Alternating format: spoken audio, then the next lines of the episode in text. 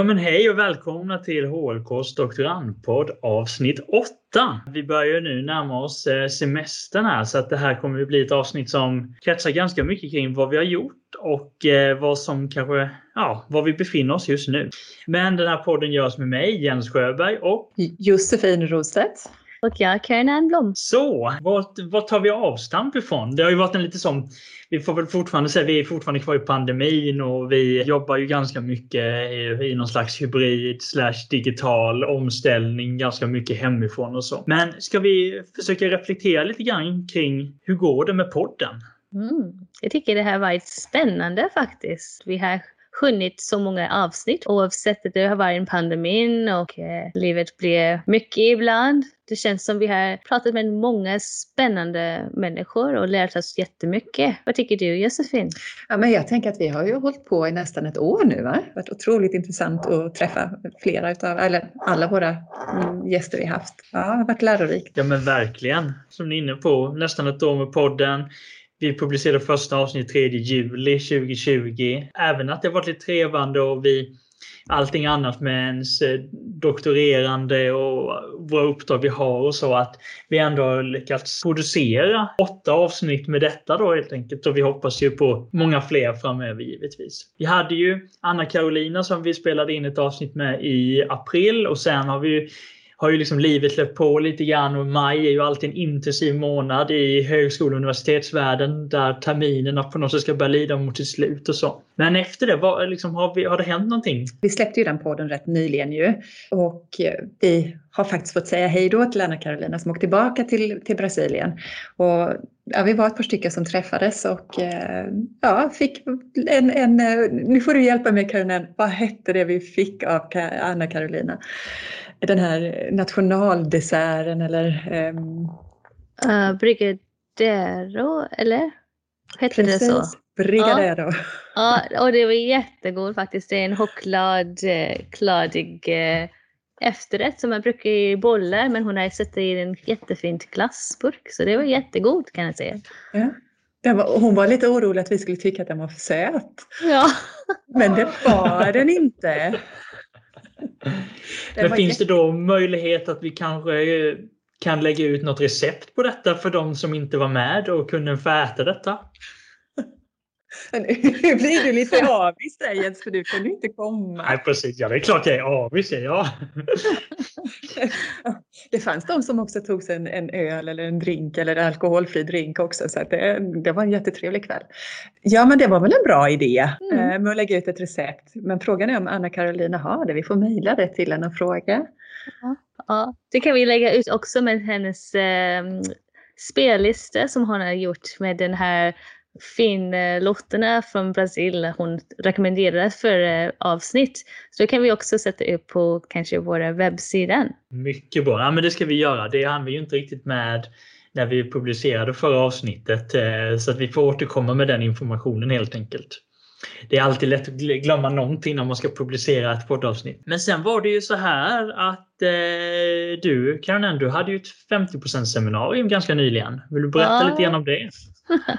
ja, det har jag haft och det är jag såklart alltid är lite nervös fram, lite innan dess.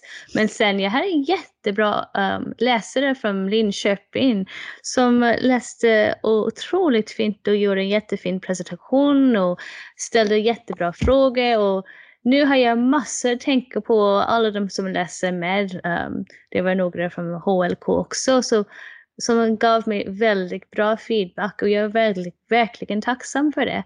Um, jag kan bara säga att det, det är någonting att jag har inte varit med en 50% innan. Jag har varit med slutseminarium och planeringsseminarium.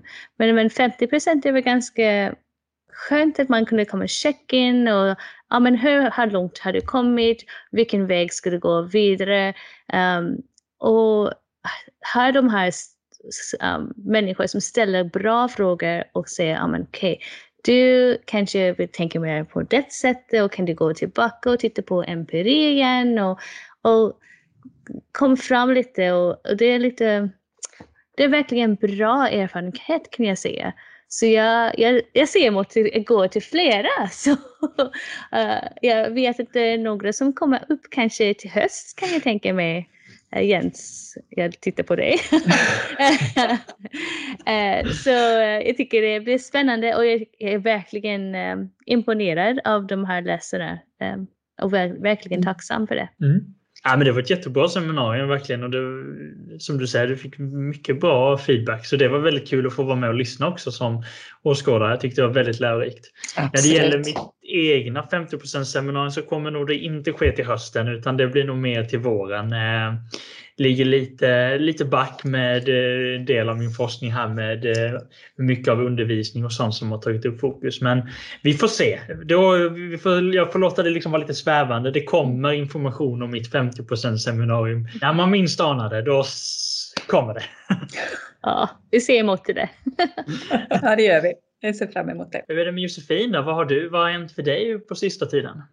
Jag har eh, varit ute på fält helt enkelt i fältarbete och eh, eh, det tar, det tar mycket tid och energi med tanke på, på pandemin som är. Man får tänka om och tänka runt och tänka om igen. Det är många omtag. Men nu tror jag att det, det rullar, kommer rulla på fint i höst också. Ja, men härligt! Ja, vi ser fram emot att få ta del av det du kommer fram till också sen. Det ska alltid bli kul att få se vad, vad landade de här fältstudierna i sen. Det ser vi verkligen fram emot att föra med om. Ja, det kommer ju ett 50% seminarium också så småningom, men det har vi inte satt tid. Jag vet ju att det ligger där framme någonstans, men mm. vi har inte satt någon tid utan det, det ska vi väl ta i höst här nu då. Mm. Men sen du också har den här, vi har börjat den här äh, etnografiska nätverk, eller hur? Och det här du tänkte uh, vi skulle ha träffar till höst också? Precis, där vi börjar med två träffar i höst. Den första tänker jag att vi möts kring en text och så diskuterar vi hur man skriver då eh, en etnografisk studie. Eh, vad, vad, kan man tänka på sånt här? Och där tror jag att vi kan få lite nytta av varandras olika erfarenheter för vi skriver på olika sätt. Info kommer finnas på kalendariet så småningom hoppas jag. Annars hör, hör av er till mig. Ja men det är jättebra. Så ni som lyssnar här nu, nu vet ni att det kommer eh, schemalagda eh, tider för vårt etnografiska nätverk så var gärna med på det. Ehm, och eh, fundera på hur kan det relatera till min egna forskning? Håller jag på med etnografisk studie eller är det någonting jag är intresserad av? Så tveka inte. Och du Jens, du var på en konferens nyligen, eller hur? Jo men det stämmer. Jag var med på Nordiska poliskonferensen och presenterade ett, eh, en del av mitt eh, avhandlingsarbete som handlar om hur polisstudenter ser på polisens sociala medier Eh, eller ska vi snarare säga digitala medier, för det blev också under det här arbetet kom jag också in på polisgen, linjen som finns på SVT också som polisstudenter har sett och tycker eh, har skapat en ytterligare bild av polisens verklighet och så. Så det var jätteintressant. Det var också den första, första konferensen som jag har liksom fått vara med på och liksom också presenterat. Så det var, det var väldigt spännande. Kul att få träffa forskare och eh, även verksamma poliser och andra intresserade människor av polisutbildning, polisorganisation och eh, myndigheter allmänt i den här eh, konferensen. Så det var jättespännande, kul att lära av varandra och eh, polisorganisationen ser ju lite olika ut i Norden eh, och även polisutbildningen så därför var det kul att få lite ytterligare insikt kring detta. Då. Men eh, man kan väl säga att det gick bra. Jag, jag överlevde. Jag sitter ju här idag. Jag fick också eh, en hel del frågor om polis sociala medier och vi pratade också om tv-serien Tunna blå linjen. Vilket eh, då det var eh, några från Finland som också hade sett serien. Så det var ju kul att den den har ju också fått eh, genomslag eh, utanför Sveriges gränser. Så det var kul. Mm. Sen, sen, vet jag inte riktigt hur jag ska ta detta vidare men det är någonting jag får grunda lite grann på. Någonting ska jag väl göra mer med detta. Jag tycker det finns intressanta aspekter att, eh, att arbeta vidare med när det gäller serien också och hur den förhåller sig till min forskning. Så man kan väl kort och gott säga om man nu undrar vad min forskning handlar om så kan jag ju säga att man kan börja med att titta på den här serien så får man en hel del svar faktiskt. Och sen därifrån så får vi ta det där sen helt enkelt. Men jättenyttigt. Jag känner verkligen att alla kollegor och så har ju pratat om vikten av att vara med på konferenser och alltså just det här att man läser väldigt mycket. Och jag kan verkligen intyga att det är en speciell situation. Sen är det ju lite kanske synd på ett sätt att den var digital för jag tänker på de här informella samtalen. Det är kanske då man verkligen eh, kommer eh, få knyta nya kontakter och få lite andra ingångar än vad som händer under de här eh, sessionerna. Då. Det var ju sådana här eh, diskussionssessioner där vi behandlade olika eh, arbeten och presentationer. Då. Men överlag jättekul att få vara med och väldigt matnyttigt. Grymt! Mm. Var, alltså fick du någon speciell fråga som du känner att men den, här, den här fick dig att tänka till? Eller? Jo, men det fick jag väl ändå. Jag tycker att under, efter min presentation eh, så fick jag en fråga från en forskare som är verksam i Skottland eh, som var med och, pratade, och frågade just om det här med officiella och inofficiella poliskonton och hur man ser på det och om det finns någon eh, någon tydlig, framförallt i gränsdragning, men också om hur polisen själva arbetar med det. Och det tyckte jag var intressant för att eh, jag har själv funderat lite grann på relationen mellan de officiella och de inofficiella poliskontona som finns på sociala medier. Nu vill jag bara säga det att jag kollar eh, i min avhandling bara på de officiella. Det räcker eh, nog med det helt enkelt. Det finns ju i, i rådande stund över 270 officiella sociala mediekonton från Polismyndigheten i Sverige. Så att det, det räcker. Sen finns det ganska många inofficiella också. Men det var en intressant fråga för det fick ju också mig att tänka till lite grann. Och det kom också en följdfråga gällande Eh, tunna blå linjen också gällande just det här med olika sociala mediekonton som jag kände att ja, men, det finns ju också någon, någonting med de här inofficiella kontona som kanske sprider en annan bild av vad polisen själva eller vad så som myndigheten vill förmedla. Och det kanske är de här inofficiella kontona som kan skapa jag ska inte säga en sann bild, verkligen inte, men det skapar ytterligare en bild av eh, myndigheten på det sättet och det kan ju i vissa fall få förödande konsekvenser eh, där, det finns, eh, där, det, där det kan uppkomma kritik och, och så. Eh, där, där det blir mer personligt helt enkelt och det finns ju alltid för och nackdelar med när det blir för personligt för, och myndigheter kanske inte ska vara så personliga. Så att det var en bra fråga att få. Det kanske inte blev en riktig fråga utan mer kanske en sån grej att det här kanske du ska fundera på och se relationen till. Men det kanske är en postdoc-studie eh, istället att titta mer på de inofficiella kontona och se hur det relaterar och inte relaterar till myndighetens officiella kanaler. För det är väldigt brett där. Det finns så mycket mer att hämta där. Men det var väldigt nyttigt. Ja. Mm. ja man får många tankar när, när, du berättar om det här. Eh, många mer frågor men ja, vi tar det något senare tillfälle. Absolut. Vilket kan komma upp när jag har mitt 50 seminarium så får vi se vad som händer då helt enkelt. Ja. ja. Nej, men det är jättenyttigt. I alla fall vill jag bara avsluta med att vara med på sådana här konferenser. Oavsett om de är i digital form eller i fysisk form så är det väldigt nyttigt i alla fall. Men om vi nu ska blicka lite framåt då. Eh, vi kommer ju då ha en eh, skrivarretreat som vi verkligen hoppas nu då med rådande situation att den ska bli av i september. Eh, och eh, till våra kollegor som har anmält sitt intresse tidigare där så, eh, så återkommer vi med mer information när vi vet hur, hur det blir helt enkelt. Så eh, vi vill inte säga att vi kommer mejla er på semestern men det kan vara så att det kommer ett eh, mejl antingen innan eller under eller efter semestern beroende lite grann på när vi går på semester men också när vi vet mer helt enkelt. Så eh, vi vill bara flagga för det helt enkelt. Men, men då, en liten fråga sådär, för det har ju, kommit, det har ju tillkommit en del, del nya doktorander. Eh, du sa där att om det, är, eh, om det är de som redan anmält sig, är det de vi vänder oss till, oss till nu då eller är det, öppnar vi upp för en ny anmälan igen eller hur tänker vi om detta?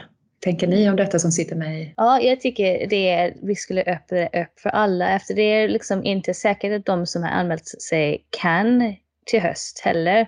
Så det blir en ny situation för alla. Så jag tror att vi skulle komma ut till, um, till alla doktorander på HLK igen med frågan om de vill um, vara med och uh, då vet man lite bättre till höst om deras arbetslastning och allt och vilken tid man får här kan åka på det. Och om de har tid och um, deras schema blir lite annorlunda till höst så då kan man tänka att det blir kanske fler som vill vara med och kanske de som var med tidigare kanske ändrar sig. Så det kan vi vara lite flexibelt på det tycker jag. Absolut, ja, men jag instämmer. Det, det är så vi tänker helt enkelt. Mm. Mm. Ja men det är bra, det är alltid bra att ha lite tänka om och tänka runt. Nu fick ni ja, den frågan precis. rakt i knät av mig sådär men det är bra att ja, men Det är jättebra. Nej, men för att det händer ju lite strukturella förändringar också på HLK. Tack. De har ändrat hur olika avdelningar ser ut. De här eh, fixade så att vi skulle vara, eh, det här var avdelning NOS, avdelning för natur och samhälle, CEL avdelning för språk och litteratur, PED, avdelning för pedagogik, KOB, eller KOB, vad säger det? Avdelning för kommunikation och beteendevetenskaper och VD känslig också blir en, självklart en enhet för samverkan och enhet för utbildning. Så blir det lite nya akronymer och lite nya avdelning, eh, utdelning av um, uppdelningar av eh, våra HLK samverkan. Men jag tycker det blev verkligen bra till slut.